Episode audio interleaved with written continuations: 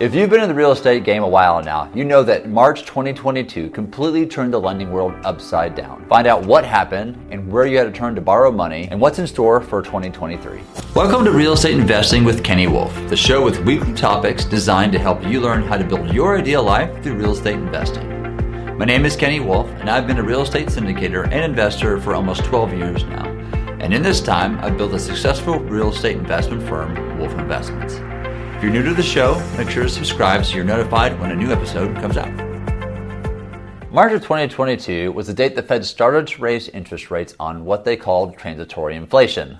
Oops. So they started moving up rates by a quarter of a point and have since then just kept mashing down the gas pedal. Although now in March of 2023, it looks like they're backing off a little bit and maybe even talk of decreasing rates. But in 2022, the interest rates going up, what that did was cause instability in the market, and lenders love stability. So the fact that the Fed was on the move, it spooked a lot of lenders out there. So what this did is the agency lenders, Fannie Mae, your Freddie Mac, your HUD, they backed off on the leverage on the amounts that they were handing out to lenders or to borrowers like us. And lenders all of a sudden were more choosing what kinds of real estate they were lending on. And what was absolutely maddening, a lot of them would turn non committal at the final closing hour. So it was absolutely driving us crazy both on the buy and the sale side.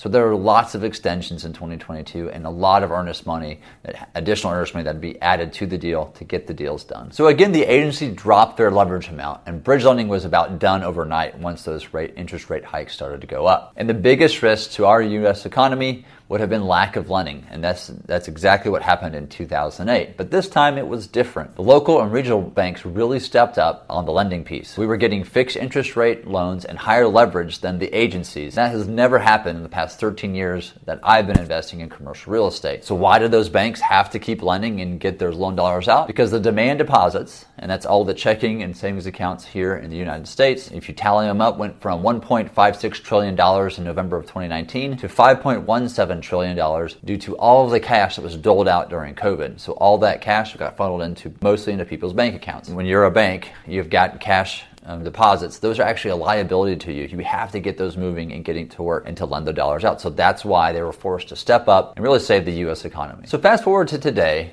banks are still lending. And the agency are increasing their leverage and even have some really great fixed loans right now, fixed rates for us multifamily owners. We're even seeing some bridge lenders come out of their shell. So lending is definitely coming back in a big way all across the board. And the rates for multifamily housing are a lot lower than other interest rates for other commercial real estate properties. The reason being are the agencies have a mandate to provide us with cheaper loans so we in turn can provide quality housing for our residents. Now the Fed looks like they're pausing or maybe slightly going to raise the interest rates more but they're about capped out. When the Fed does raise the rate, it's not a direct correlation with the true uh, interest rates we get in the market because the market reads the tea leaves and they try to predict the future of where rates are going to go, and those are the rates that you get.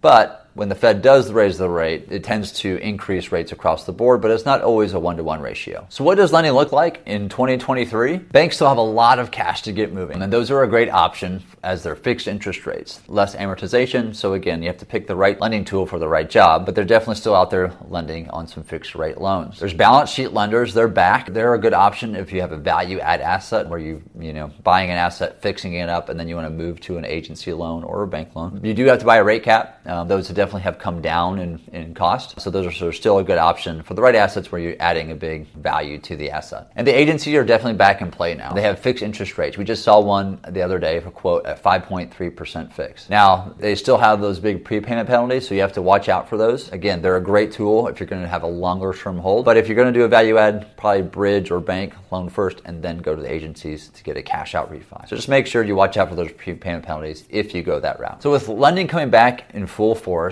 and and lower deal flow as of March 2023, we'll see a lot of buyers bid up pricing on assets that actually do hit the market. There's still a lot of cash out there, not just the loan side, but also on the investor side that's just sitting on the sidelines ready to pounce. That probably means we won't have a huge crash in multifamily properties. I think they'll stay right about the same because the underlying demographics and numbers are that the rental markets are still strong. Demand is still off the charts. We're still seeing rental growth in our portfolio because there still remains a huge housing shortage in our country. And it uh, most likely got even worse as the Fed started to raise rates. Single family builders really backed off on getting new product, new single family product to the market. So our shortage even got even worse over the past six months or so. So if you take all that into account, those that invest today are going to look really smart in the next five years if you're buying up multifamily assets. Lending was flipped upside down in March of 2022, with the banks really coming in and saving the day. They picked up the slack from the agencies and other lenders that were in fashion